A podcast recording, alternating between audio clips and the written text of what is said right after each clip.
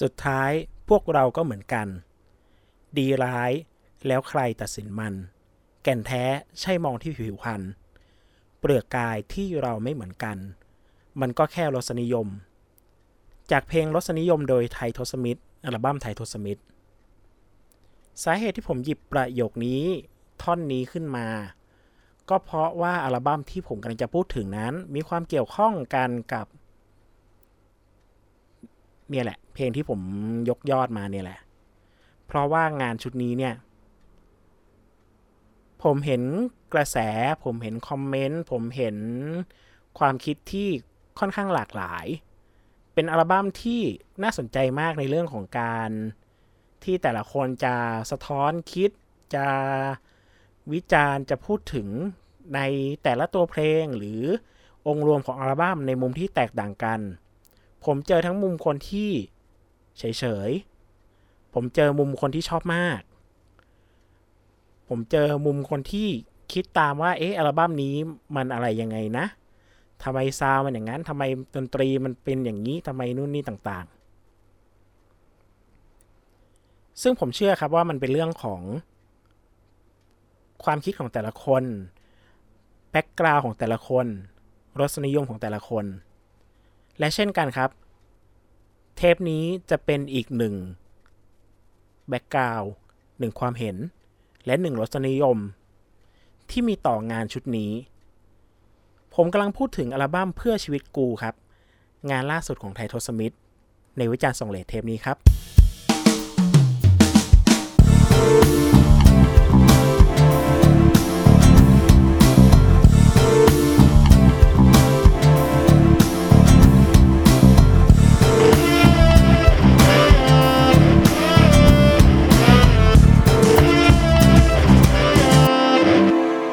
ดีครับ ผมออฟครับ จาก Bonus Tag Podcast นะครับ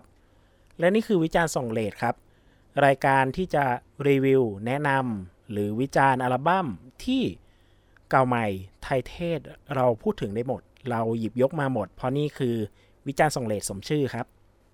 แต่สัปดาห์นี้ไม่ค่อยเลทเท่าไหร่ เพราะว่านี่คืออัลบั้มที่วางแผงสดๆร้อนๆในช่วงปีนี้ นั่นคืองานอัลบั้มเพื่อชีวิตกู อัลบั้มเต็มระดับที่ 2 ของวงดนตรีไทยทศมิตรครับ หลังจากที่พวกเขาสร้างปรากฏการณ์หลากหลาย จากงานชุดที่แล้วไม่ว่าจะเป็นแดงกับเขียวหรือว่า Hello Mama นะครับ แล้วก็สร้างงานชุดไทยทศมิตรที่ เป็นการเปิดตัวได้อย่าง ผมใช้คำว่าน่าพึงพอใจและน่าสนใจ สำหรับวงดนตรีวงนี้ เพราะว่านอกจากแทร็กที่เราอาจจะคุ้นชิน หลาย ๆ เพลงก็มีความน่าสนใจ ไม่ว่าจะเป็นตราบ ยุติธรรม ซึ่งอันนี้เป็นเพลงที่ได้ไปประกอบภาพยนตร์ นั่นก็ถือว่าเป็นจุดจุดพีคอย่างหนึ่งของของไททอสมิธแล้วนะ คือการได้ทำเพลงประกอบอะไรเงี้ยแต่สิ่งที่น่าสนใจถัดมาคือในเวลาไม่นานนักต่อมา พวกเขาได้ทำเพลงประกอบภาพยนตร์ที่มีความประสบความสำเร็จสูงกว่าตัวหนังก่อนหน้านั้นที่วงได้ทำประกอบ นั่นก็คือโฟคิงครับ เพลงนักเลงเก่านั้น ได้ไปประกอบหนังที่เป็นหนังระดับร้อยล้านนะครับ ซึ่งแน่นอนว่าการเข้าถึงคนฟัง การเข้าถึงฐาน ผู้ฟังผู้ชมอะไรต่างๆ เข้าถึงใน pop culture นั้นก็ถือว่า มันประสบความสำเร็จขึ้นอีกขั้น ขนาดทั้งวงยังยอมรับเองนะครับว่าแบบ การที่เพลงนี้ไปอยู่ในหนังโฟคิงมันทำให้ตัววงมีฐานแฟนเพลงที่เพิ่มขึ้นกว่าเดิมอย่างชัดเจนนะครับ และยังไม่ทันที่แบบเราจะได้แบบ เอออดใจรอกันแบบ นานนักครับ พวกเขาก็ปล่อยเพลงเพื่อชีวิตกูออกมา หลังจากนั้นเขาก็ปล่อยอัลบั้มเพื่อชีวิตกูออกมาเลย ไททศมิตรประกอบด้วยสมาชิก 6 คนนะครับ ก็ด้วยซาวดนตรีแบบ ที่เรายังไม่สามารถตีความหรือจำกัดกรอบวงนี้ แค่ด้วยคำว่าภาคดนตรีได้ว่าเป็นวงแบบไหน เป็นวงอะไร โอเค อาจจะเป็นป๊อปร็อกนั่นแหละ แต่เชื่อครับว่าหลาย ๆ คนได้ตีความกรอบเขาด้วยเนื้อหาเพลงด้วยต่างๆ และบอกเขาว่านี่คือวงเพื่อชีวิต นั่นน่าจะเป็นเหตุผลที่ทำให้ทางวงนั้นได้ทำอัลบั้มนี้ในกรอบคำว่าเพื่อชีวิต ด้วยเนื้อหาด้วยประเด็นต่างๆ ที่พูดถึงชีวิตของคนหลายกลุ่ม หลายแนว หลายจำพวก หลายอาชีพ และสุดท้ายก็ได้เพลงเพื่อชีวิตกูเนี่ยมาตบท้ายนะครับ ถ้าใครได้ฟังปาเต้ทอล์กที่เป็นคุณจ๋ายกับคุณโมสเขามาพูดถึงงานชุดนี้ในในอย่างละเอียดแล้ว จุดหนึ่งที่คุณผู้ฟังน่าจะได้รู้พร้อมกันกับผมในคลิปอันนั้นคือ จริง ๆ แล้วเพลงเพื่อชีวิตกูนั้น ถูกจับมาประกบและมาประกอบเข้ากับ งานอื่นๆ ที่ทำไว้ก่อนหน้านั้นแล้วด้วยซ้ำคือเพลงเพื่อชีวิตกูอาจจะแต่งไว้นานแล้ว แต่เหมือนเพิ่งจับเข้ามารวมในอัลบั้มแล้วก็ทำให้มันเชฟรูปร่างแล้วมันมันทำให้เป็นตัวนำดิเรกชันให้เพลงอื่นไปในตัว ซึ่งอันนี้น่าสนใจมากนะ คือ อัลบั้มที่เพลงสุดท้ายที่ตัดสินใจเอาเข้ามารวมเนี่ย ดันกลายเป็นว่ามัน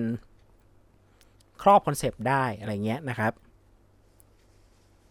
และทุกๆ เพลงในอัลบั้มก็จะพูดกันตามจริงมันก็คือเป็นเพลงเพื่อชีวิตได้เช่นกัน เพลงเพื่อชีวิตมันไม่ใช่เรื่องของซาวดนตรีว่าเป็นละติน เป็นชาชาชาหรือว่าเป็นร็อกเลยนะครับ เพราะว่าเพื่อชีวิตนี้มันดิ้นได้มามาเยอะมากนะครับ ตั้งแต่ยุค คาราวานเข้าป่า มันก็เป็นเรื่องของ folk song เรื่องของอะไรพวกนี้ การมา match เข้ากับละตินอย่างคาราบาว การมา match กับร็อกอะไรอย่างนี้ หรือแม้กระทั่ง การที่ไปอยู่ใน sound alternativeแล้วทำให้วงโลโซ เป็นหัวหอกในการพูดถึงเรื่องแบบเพลงในแบบในลักษณะโทนเพื่อชีวิตอย่างย่อยง่ายขึ้น และขณะเดียวกัน เนื้อหาที่พูดถึงชีวิตและสังคม เป็นภาพฉายของแต่ละยุคแต่ละสมัยนั้น พอมันใส่ในดนตรีร็อกแอนด์โรแบบเท่ๆ การร้องที่ผสมกันแรปเข้าไป แบบกวนๆ สุดท้ายมันก็กลายเป็นอะไร มันก็กลายเป็นอภาเป็นคุณป้าครับ อย่างหลายๆ ชุดที่เราเคยฟังงานของอภาเป็นคุณป้าไป มันก็เป็นเรื่องของชีวิตคน มันก็เป็นเรื่องของต่างๆ ซึ่ง สังเกตที่ผมเล่ามา มันไม่ได้เกี่ยวข้องกับว่าดนตรีมันต้องเป็นแบบละตินสามชาหรืออะไรอย่างนี้เลยนะครับ ซึ่งไททอสมิธอัลบั้มนี้ก็เป็นอย่างนั้นจริง ๆ เพราะเพลงทั้งหมดในอัลบั้มนะครับผมค่อนข้างมีความหลากหลายทางซาวทางดนตรีมากนะครับ ทั้ง 11 เพลง ใช่ไหมผมไม่แนะนำได้ผิด 11 เพลง ที่อยู่ในอัลบั้มนี้นะครับ มีความแตกต่างของด้านซาวดนตรีไปในแบบหลายทางมาก มันอาจจะไม่ได้วาไรตี้ขนาดแบบ 11 เพลง 11 ซาวนะ แต่แบบว่ามันก็ช่วยให้เราเห็นภาพคำว่าดนตรีเพื่อชีวิตอย่างหนึ่งว่ามันไม่ได้ตายตัวอยู่ที่แนวดนตรีใดแนวดนตรีหนึ่งแต่มันอยู่ที่เนื้อหามากกว่าครับ ดังนั้นการที่ใครจะบอกว่าเออดนตรีเพื่อชีวิตแบบยุคเก่าๆนั้นมันมันตายไปไหนแล้วมันหายไปไหนแล้วอะไรเงี้ย ผมก็รู้สึกขึ้นมาว่าเอสิ่งที่มันทำให้ดนตรีเพื่อชีวิตตายนั้น มันไม่ใช่เรื่องของการที่มันไม่มีใครทำวงทำซาวแบบซาวดนตรีแบบเก่าๆแบบวงนั้นวงนี้ออกมาอย่างเงี้ยมันอยู่ที่ศิลปิน ที่เขาเลิกที่จะออกมาพูด เลิกออกมาฉายภาพสังคม ออกมาฉายภาพปัจจุบัน สิ่งที่เกิดขึ้นอย่างจริงจังและจริงใจอย่างนั้นมากกว่า อันนี้แหละเป็นสิ่งที่ทำให้ดนตรีเพื่อชีวิตนั้น นั้นนั้นตายไม่ใช่การที่แบบว่าแบบ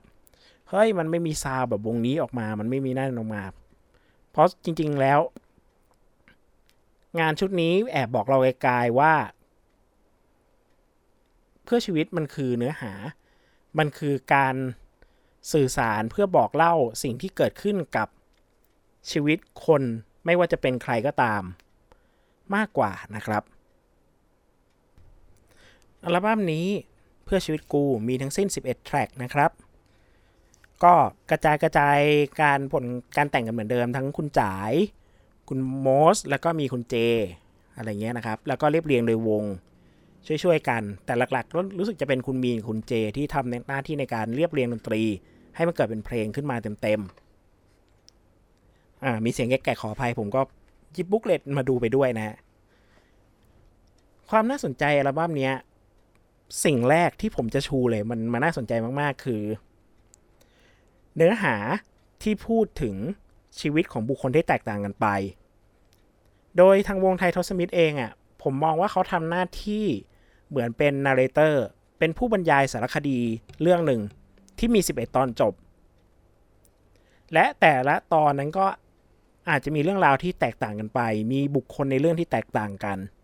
แล้วเขาก็ถ่ายทอดและเล่าออกมา ขณะเดียวกัน ตัวชูโรงให้เรื่องราวนี้มีความสนุกก็คือ part ดนตรีครับ part ดนตรีในแต่ละเพลงนั้น มีความหลากหลายไม่เหมือนกัน มีทั้ง ละติน มีทั้งสามช่า มีทั้งป๊อปแจ๊ส มีทั้งร็อก มีทั้งเกือบไปทางเฮฟวี่เมทัล แล้วก็ลงท้ายด้วยแบบเอ่อโฟกอะไรเงี้ยนะครับ มีหลากหลายเลย ซึ่งพอไอเอลเมนต์ตรงนี้มาประกอบกัน นั่นก็คือเรื่องราวที่วงเลือกเล่า ดนตรีที่ มันหลากหลาย และรวมถึงเกสที่อยู่ในงาน และรวมถึงว่า แต่ละตอนนั้นอะคอไอเดียและสิ่งที่เลือกนานำเสนอ เป็นยังไงอะปัจจัยพวกนี้มันส่งผลให้อัลบั้มนี้มันมีสิ่งที่ผมใช้คำนี้กันว่า wow factor คือมันมีปัจจัยที่ทำให้เราฟังครั้งแรกเรารู้สึกสนุกและตื่นเต้นไปกับมันในการฟังครั้งแรก เราจะไปเจอเนื้อหาแบบไหน เราจะไปเจอการถ่ายทอดเรื่องนี้โดยวิธีใด เพื่อชีวิตกูถ่ายทอดออกมาแบบนี้อะเสื้อกั๊กถ่ายทอดออกมาใน mood and tone แบบ เพื่อชีวิตยุค 90 ที่มีป๊อปร็อกความผสมลงไป ซึ่งอันนี้คุณโมดได้พูดไว้ชัดเจนในคลิปของบัตเต้ว่า แก tribute ให้ sound แบบ พงษ์สิทธิ์คำภีร์ในช่วงยุค 90 อะไรเงี้ย หรืออย่างโคโยตี้ที่มันมีการผสม beatบีดแบบบีดแบบนั่นแหละ บีดรถบัมอะเอออะไรเงี้ย แล้วก็มีการให้มิลิมาช่วยแจมมาช่วยร้องมาถ่ายทอดอะไรต่างๆมันมีแล้วมันมีการบิดดนตรีมันมีการบิดช่วงต่างๆ หรือแม้กระทั่งการมาเจอกันของไทยทศและคุณพ่อไวยพศ ด้วยเพลงไทยเท่ซึ่ง sound ดนตรีที่ใช้เอ่ยหรือแล้วก็ element ต่างๆ แล้วก็ core idea ว่ามันจะพูดถึงเรื่องนี้นะอะไรเงี้ย มันทำให้การฟังครั้งแรกไม่ว่าจะเป็นเพลงไหนก็ตาม ทั้งอัลบั้มเนี้ยมันว้าวนะ มันชวนให้เราลุ้นตาม มันชวนให้เราสนใจว่า เพลงเนี้ยมันจะไปยังไงไปยังไงไปยังไง มันทำให้การฟังครั้งแรกอัลบั้มนี้มันมีความสนุกมาก และยอมรับเลยว่า ไอการแฝงใส่นู่นนิดใส่นี่หน่อยของภาคดนตรีของวงอะภาคการเรียบเรียงดนตรีออกมา แบบใส่อันนี้แล้วแบบอะอันนี้อันนี้แบบไม่ได้นั่นไม่ได้ไม่ได้นั่นนะไม่ได้แบบว่า บอกว่าลอกนะ แต่แบบหมายถึงว่าใส่แล้วมันใส่แล้วมันชวนนึกถึงอะ่ะ เช่นแบบอะคาราบาวอะไรเงี้ย หรืออย่างเอาจริง ๆ นะ มีอีกวงหนึ่งที่ผมนึกถึงตลอดตั้งแต่พอได้ยินเพลงเพื่อชีวิตกูอะ แล้วรู้สึกว่าแบบเขามี element นิดหน่อยที่มันอยู่ในนั้นก็คือบอดี้สแลมอะไรพวกเนี้ย ผมรู้สึกว่าเขาสนุกกับการ tribute หรือการยั่วล้อกับวงดนตรีต่างๆ ยั่วล้อนี้ไม่ได้ไม่ได้ไม่ได้หมายเชิงว่าแบบลบนะ แต่หมายถึงว่าแบบเขาสนุกอะ่ะเขาสนุกกับการจัดการซาวดนตรี เขาสนุกกับการทำเพลงออกมาอย่างนี้อะไรเงี้ย แล้ว มันทำให้เราฟังครั้งแรกเราสนุกไปกับมันด้วย แต่การที่อัลบั้มนั้นมีความว้าวในการฟังครั้งแรก มันจะยังว้าวในการฟังครั้งถัดๆมาไหม และมันจะทำให้เราเห็นอะไรจากการฟังที่มากขึ้นหรือเปล่า สิ่งหนึ่งที่ผมเจอแล้วผมรู้สึก ในอัลบั้มนี้คือ การฟังครั้งที่สองสามสี่ไปเรื่อยๆอะมันเริ่ม ลดความน่าสนใจลงอย่าง รวดเร็วประมาณหนึ่ง แต่ว่าไม่ได้ถึงขั้นแบบว่าลดความน่าสนใจลงในขนาดหวบห้าขนาดนั้นนะ แต่พอมันถูกไขออกมาแล้วว่า เพลงนี้จะพูดเรื่องนี้ เพลงนี้เล่าอย่างนี้ด้วยซาวดนตรีแบบนี้ด้วยอะไรอย่างนี้ ความน่าสนใจความเบาแรกมันยังคงอยู่และ ความน่าชวนคิดตามและขบคิดนั้นนะ่ะมันก็เป็นเสน่ห์ที่ที่ดีแล้ว แต่พอเรามีโอกาสได้ฟังมันหลาย ๆ รอบขึ้น เราก็จะพบเห็น จุดบางอย่างที่แบบว่า เออ พอมันไม่ว้าวแล้ว เพลงนี้มันก็ไม่ได้แบบ มีความน่าสนใจในระดับที่แบบเท่ากับตอนฟังครั้งแรกอะไรอย่างนี้ พอมันลดตรงนี้ไปแล้วเราเห็นรายละเอียดมันมากขึ้นอะ่ะ สิ่งที่ผมเห็นคือแผล แผลมันค่อนข้างมีประมาณหนึ่งไม่เยอะ และไม่ได้ถึงขั้นที่แบบว่ามันทำให้มันความความดีงามอัลบั้มนี้มันควบควบลดลงไปขนาดนั้น แต่ว่ามันก็มีแผลบางอย่างที่ทำให้เราไม่ได้ชอบ งานชุดนี้อย่างที่สุดขนาดนั้น แต่ยอมรับว่าก็มีหลายเพลงที่ไม่มีแผล มีหลายเพลงที่ฟังกี่ครั้ง เราก็ยังชอบยังโอเคยังรู้สึกกับมันอยู่ ซึ่งเดี๋ยวอันนั้นอะเดี๋ยวผมจะพูดถึงในส่วนถัดไปว่าเออเพลงที่ชอบและอยากแนะนำของบ้ามนี้มีอะไรบ้างนะครับ ร้องบรรเลงขีดเขียนบทเพลงหล่อเลี้ยงตัวเอง โดยเพลงที่ผมจะแนะนำนะ ผมชอบนะ และอยากแนะนำมันก็เพลงแรกก็คือเพื่อชีวิตกูครับ ที่เป็นแทร็กแรกของอัลบั้มเลย เพลงนี้ตามข้อมูลเขาบอกว่า จริง ๆ แล้วแต่งไว้นานแล้ว แต่เพิ่งเอามาประกบและมาประกอบรวมกันกับเพลงอื่น ๆ อีกที เพลงนี้ ถ้าให้พูดวงก็ทำหน้าที่เป็นนาร์เรเตอร์ที่เล่าเรื่องของตัวเขาเอง เรื่องของนักดนตรี เรื่องของนักดนตรีกลางคืน เรื่องของคนทำงานทางด้านสายดนตรีต่างๆที่ ต้องสู้กับอะไรหลาย ๆ อย่าง สู้กับการไม่ยอมรับจากคนรอบข้าง จากคนใกล้เคียงต่างๆ สู้เพื่อ ฝ่าฟันปัญหาทางด้านการเงิน เพราะว่ามันไม่คงที่อะไรต่างๆ เนี้ย โดยดนตรีมันก็เป็นแบบป๊อปร็อกอ่าเป็น เป็นในทาง modern rock ไม่ได้เก่าไม่ได้แบบเฮฟวี่ขนาดนั้น แล้วมันมีความปลุกใจมันมีความให้กำลังใจให้ความหวังอยู่ ซึ่งอันนี้เป็นสิ่งสำคัญก็คือ ความหวังในที่นี้มันไม่ได้ให้ความหวังกับคนอื่นไม่ได้เป็นผู้สั่งสอน แต่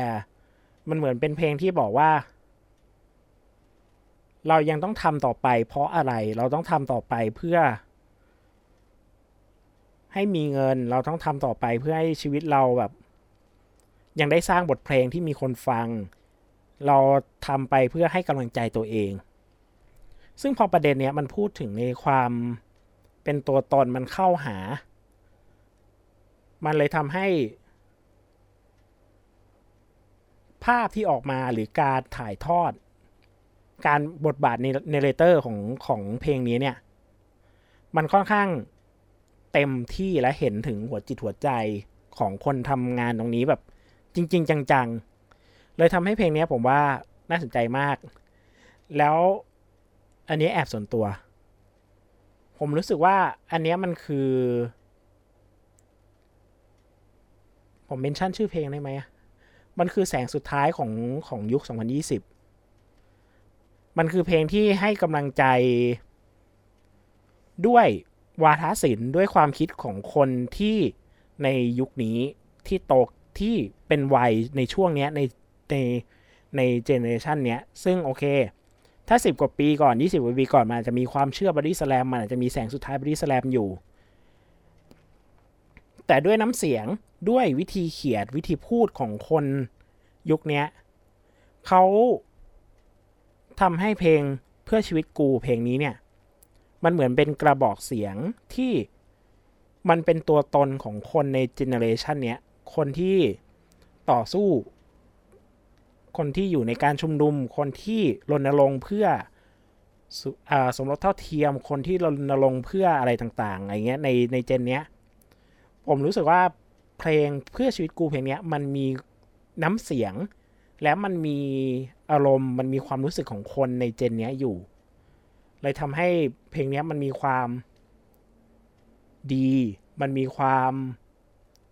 สุดยอดในเรื่องของดนตรี แล้วมันมีความเป็นตัวแทนของ generation เนี้ย ซึ่งอันเนี้ยมันคือสิ่งที่เพลงเพื่อชีวิตทำหน้าที่ คือเป็นกระบอกเสียงเป็นภาพฉายของ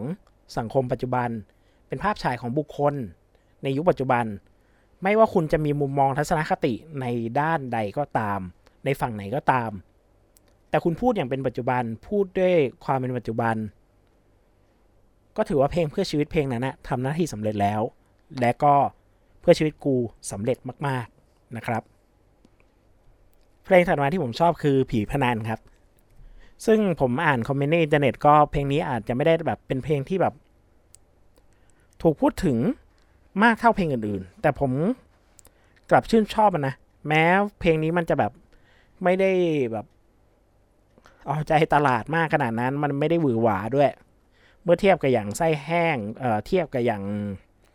โคโยตี้เทียบกับอย่างไทเท่อะไรเงี้ย ผีพนันมันจะเป็นเพลงที่ค่อนข้าง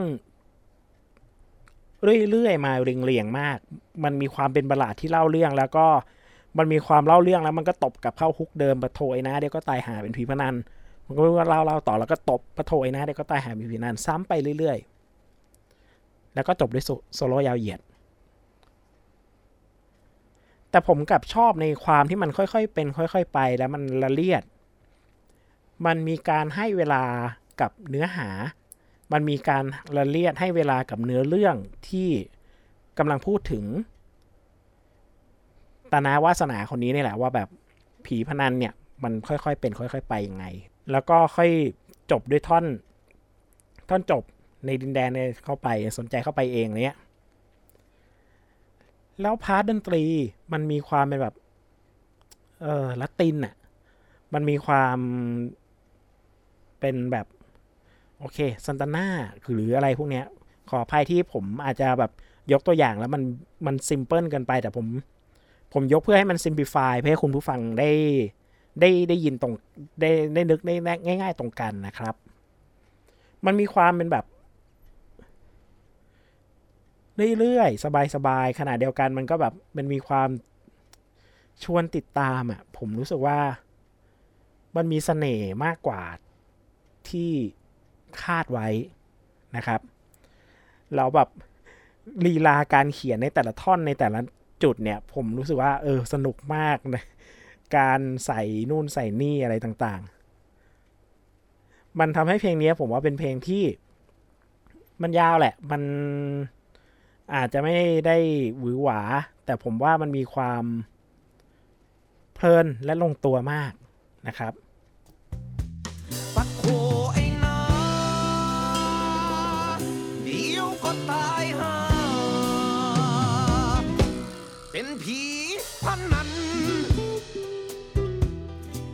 ตะกี้ท่ามข้ามไทยเท่ไปเนาะผมว่าผมมาพูดเพลงนี้ก่อน จริง ๆ ไทยเท่ผมก็ชอบนะ แล้วที่สำคัญผมชอบอย่างหนึ่งคือ attitude หลาย ๆ คนอาจจะมองว่า attitude เพลงนี้มันคืออะไร มันคือการเอาเอามันมันคือการชาตินิยมเหรอ มันคือการอะไรเงี้ย แต่ถ้าได้ฟังดีๆอะ attitude ที่อยู่ในเพลงนี้ผมว่ามันดีมาก ผม ผมสนใจใน attitude นี้ว่าเขาไม่ได้พูดเกินตัวว่าแบบ เขาจะเอาใครไปเทียบกับใคร หรือเขาจะแบบพูดว่าไทยมันดีไทยมันสุดยอดโดยไม่ได้พูดถึงหรือละเลย factor อื่นๆอย่างเงี้ยแต่วงพูดอย่างซื่อๆจริง ๆ จังๆ และลงรายละเอียดว่า เฮ้ย กูสู้เขาไม่ได้หรอก แต่กูชอบ แต่กูชอบแบบเนี้ย แต่กูชอบสิ่งที่กูเป็นอะซึ่งผม ทำให้ผมมองเพลงนี้มันไม่ได้เหมือนกับเพลงที่แบบ โอ้โหเรารักเมืองไทยอะไรอย่างนี้ต่างๆ เราเมืองไทยสุดยอดอะไรเงี้ย แต่มันเป็นเพลงที่มันมีความอ่อนน้อมถ่อมตนไปในตัว แต่มันก็มีความ ชอบในความแบบ มันเป็นมันมีความชอบในความแบบเป็นเป็นส่วนตัวของเรา มันมีชอบในเขาของเราเอง culture ของเราในซาวของเรา หรือแบบในวิถีชีวิตบางอย่างของเราอะไรเงี้ย มันน่าสนใจผมผมผมชื่นชอบแล้วผมทำให้ผมรู้สึกโอเคกับใน part ของเนื้อหาของเพลงนี้มากขึ้น กว่าที่คิด ตอนแรกฟังนึกว่าแบบมันจะแบบ มันจะโปรมันจะชาตินิยมเกินไปไหมแต่พอเขาถ่ายทอดมาอย่างเงี้ยเขามีการอ่อนน้อมถ่อมตนอยู่กับตนกับตัวว่า เออ มันสู้ไม่ได้หรอก เอาเอาพี่ปูวงศิษย์ไปไปสู้กับเอชชิแลนก็ ก็มันมันก็ไม่ได้อะคือแต่ละอันฮะมันสู้แต่ละอันที่เทียบกันอะมันไม่ได้สู้ได้ แต่เขารู้ว่าแต่เขาก็มีนะ แค่มันเป็นเทียรองลงมา เป็นขั้นที่รองลงมา แต่เขาก็ภูมิใจในความแตกต่างระหว่าง สิ่งที่เขานำเสนอ สิ่งที่เขาพูดถึงกับสิ่งที่มันอยู่เมืองนอกอะไรเงี้ยผมว่าทำให้งานอย่างตัวเพลงไทเทเนี่ย มันมีเสน่ห์อยู่ตรงนี้นั่นเองนะครับ แต่แต่ต้องยอมรับว่ามันก็มีบางเพลงเหมือนกันที่เนื้อหาหรือวิธีคิดแล้ววิธีการเล่าเรื่อง อาจจะไม่ได้คมไม่ได้เฉียบ แล้วก็ไม่ได้ทำให้เรารู้สึกร่วมไปกับมันมากนะัก เท่าที่ควร เท่าที่ควรจะเป็น เท่าที่เพลงนี้มันควรจะไปได้ ผมยกตัวอย่างง่าย ๆ อย่างดวงดารา ดวงดาราผมชอบภาคดนตรีมากเลยนะ แต่ว่า เนื้อหาที่พูดถึง sex worker นั้นมัน มันพูดด้วย attitude แบบยุคเก่า ยุคคนที่แบบต้องบ้านอยู่บ้านอยู่บนดอยแล้วก็ต้องลงมาหางานทำในเมืองหลวงโดยการทำอาชีพเป็น sex worker อะไรเงี้ย ซึ่งปัจจุบันภาพเนี้ยมันมันมีการเปลี่ยนแล้วมันมีความเขาเรียกอะไร พยายามให้ sex worker มันเป็นเรื่องที่มันถูกกฎหมาย มันพยายามผลักดันเรื่องนี้มากขึ้น มันเลยทำให้บางประโยคมันอาจจะแบบไม่ได้ ไม่ได้พาเราคลิกไปกับสถานการณ์ปัจจุบัน ซึ่งโอเคทางวงก็ได้ได้พูดถึงในคลิปป๋าเต็ดแล้วว่า เออให้มองว่าเป็น period คือเป็นเรื่องราวที่อาจจะเกิดในยุค 253x อะไรอย่างนี้ก็ได้ แต่ก็ต้องยอมรับว่า insight บางอย่างมันมันมันมันไม่ได้แบบตรงแบบเข้าเป้าไปเป๊ะทุกเพลงอะไรเงี้ย และอีกสิ่งหนึ่งที่มันไม่ได้ตรงเข้าเป้า แล้วพอยิ่งไปนึกถึงอัลบั้มแรกอะ่ะ มันหายไปในบางเพลงอย่างชัดเจนคือในเรื่องของ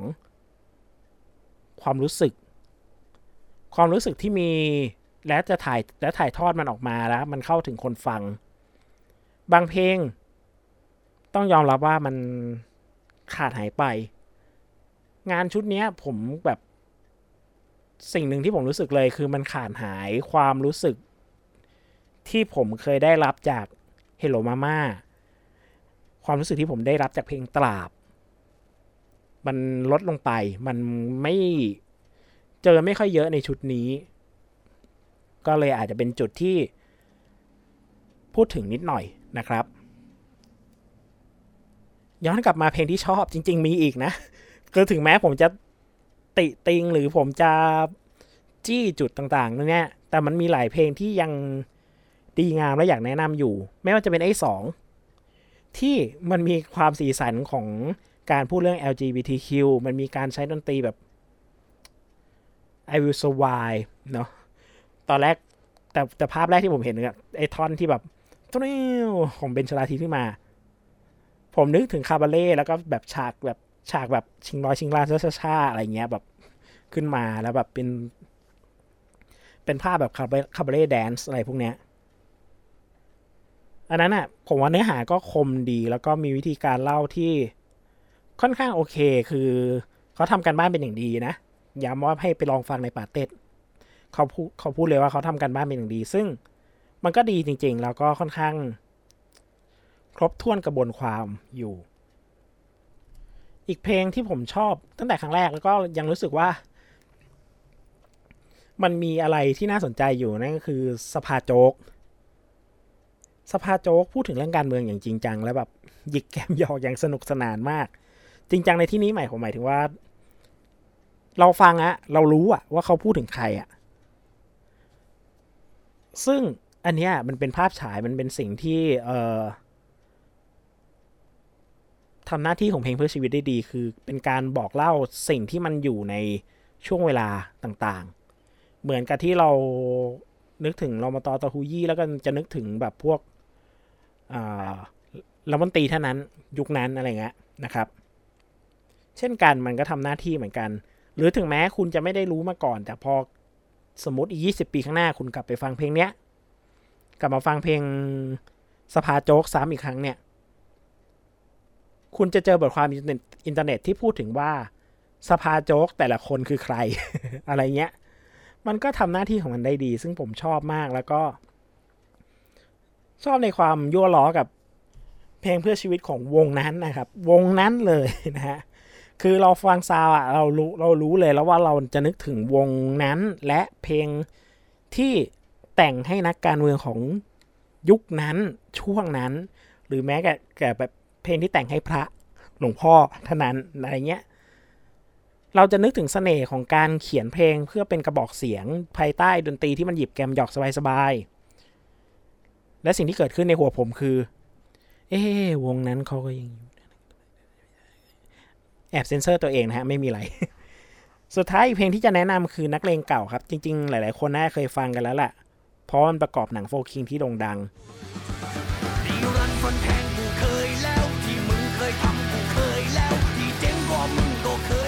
เพลงนี้ไม่ใช่เพลงที่ตามรอยความสำเร็จของแดงกับเขียว เพราะว่าเขาบอกว่าทำมาก่อนอีกนะ แต่ว่าด้วยด้วยซาวด้วยวิธีคิดแล้วก็ด้วยความดุดันในแบบล็อกเพลงนี้มันมีความสนุกแล้วมันมีความมันอยู่ในตัว ขณะเดียวกันเนื้อหา ก็พูดถึงอย่างซื่อๆง่าย ๆ แต่ว่ามันก็เข้าถึงอะและยิ่งท่อนแรปของบิ๊กหรือดีเจลาดที่เข้ามา เสริมเพลงนี้มันสร้างสีสัน มันสร้างสีใหม่ ๆ ให้กับเพลงของไททศให้มันมีความแตกต่างจากแดงกับเขียวไป แต่ขณะเดียวกันมันก็มีความมันและความเป็นเฉพาะตัวของไททศอยู่ เลยทำให้เป็นอีกเพลงที่ผมอยากแนะนำให้ฟังกันนะครับ โดยรวมอัลบั้มนี้สรุปเลยการผมพูดมายาวและลงรายละเอียดเยอะมาก อัลบั้มนี้เป็นอัลบั้ม ที่เป็นตัวแทนของเพื่อชีวิตยุค 2020 ได้ดี และดีจริง ๆ พูดถึงชนชั้นสังคม บุคคลในอาชีพต่างๆ ที่ต่างกันไป ภายใต้สภาวะบีบคั้นต่างๆ ภายใต้สภาวะที่แตกต่างกันไป หรือเรื่องราวที่มันแตกต่างกันไป ผมมองและอยากชวนคุณผู้ฟังมองมันให้เป็นเหมือนสารคดีหนึ่งเรื่องที่มี 11 ตอนจบ มีหลายเรื่องราว แต่ขณะเดียวกันมันก็เป็นสารคดีที่นาร์เรเตอร์ทำหน้าที่ได้อย่างฉูดฉาดเล้าใจ และสนุกมากในการฟังครั้งแรก แต่อาจจะมีอินไซต์หรือเรื่องราวที่หยิบมาถ่ายทอด และวิธีการถ่ายทอดที่อาจจะยังไม่ได้แม่นยำเตะนักเข้าเป้านัก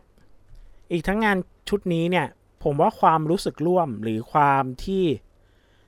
ทำให้เรารู้สึกอินหรืออะไรไปกับมันอะ่ะ มันอาจจะไม่ได้มากเท่าชุดที่แล้ว ด้วยอาจจะเพราะว่าวงเลือกที่จะทำมาในลักษณะนี้คือเป็นเนเรเตอร์ภายใต้ดนตรีที่มีความเป็นเพื่อชีวิตมีความฉุดฉาดต่างๆ เลยอาจจะลดทอนหรืออาจจะมีการขาดหายในส่วนที่มันเป็นของดรามาติกลงไปบ้าง แต่ว่าผมก็แอบเชื่ออย่างหนึ่งว่า วงน่าจะเห็นในจุดต่างๆ และอาจจะเบรนในความเป็นสิ่งที่เขาเคยเป็น blend ความ dramatic เข้ามา blend ความที่เราเคยมีอารมณ์ร่วมมีความรู้สึกร่วมกับสถานการณ์ แล้วก็เข้ากับดนตรีเพื่อชีวิตที่บอกเล่าสถานการณ์เป็น narrator ที่เล่าเรื่องต่างๆ ออกมาได้อย่างสนุก งานถัดไปของเขา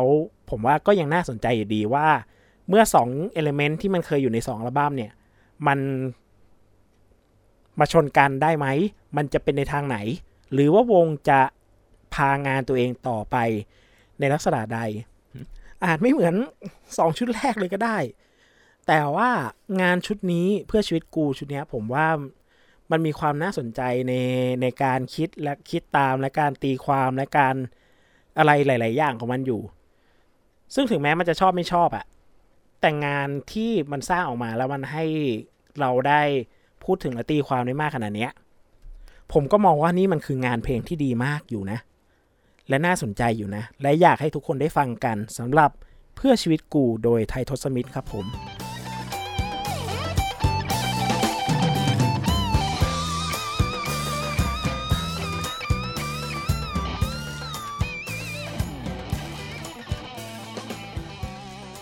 ทั้งหมดทั้งมวลคือวิจารณ์ส่งเลทในเทปนี้นะครับ สามารถติดตามเราได้ทางช่องทางต่างๆ ไม่ว่าจะเป็น facebook.com/bonustagpodcast twitter at bonustagth clubhouse bonus tag podcast bonus tag th เหมือนกันนะครับ อนาคตอาจจะมี YouTube นะฮะ อยู่ระหว่างการเช็คไฟล์เก่าๆ อยู่ เพราะว่าไฟล์เก่าๆ บางตอนมันจะมีเพลงที่ผมประกอบไว้อะ ซึ่งพอมันไปอัพ YouTube อะมันจะมีปัญหาเรื่องลิขสิทธิ์แน่นอน เดี๋ยวเราค่อยว่ากันอีกที เทปหน้าจะเป็นของคุณโด จะหยิบอัลบั้มอะไรมาแนะนำก็อยากให้ลองติดตามกันสำหรับเทปนี้ขอบคุณที่อยู่กันมายาว เทปนี้จะยาวกว่าปกติแน่นอน แต่อัลบั้มที่ที่ดีไม่จำเป็นที่เราต้องชอบทุกเพลงเนาะแต่มันถ้ามันนำมาสู่การ พูดคุยการวิเคราะห์วิแคะแกะเกาอะไรได้ขนาดนี้ผมว่ามันก็มีความดีงามในตัวของมันอยู่นะครับ ก็ขอให้ enjoy กับอัลบั้มเพื่อชีวิตกูของไททอสมิธแล้วแล้วก็ enjoy กับพอดแคสต์ตอนนี้ถ้ามีอะไรอออยากดิสคัตผมว่าเต็มที่ เพราะเชื่อเชื่อว่าสิ่งที่ผมพูดเนี้ยถ้ามีใครได้ฟังแล้วน่าจะแบบ น่าจะอยากแสดงความเห็นกันเยอะนะฮะก็สามารถแสดงความเห็นได้ตามช่องทางที่กล่าวข้างต้นนะครับสำหรับเทปนี้ขอบคุณมากและ สวัสดีครับ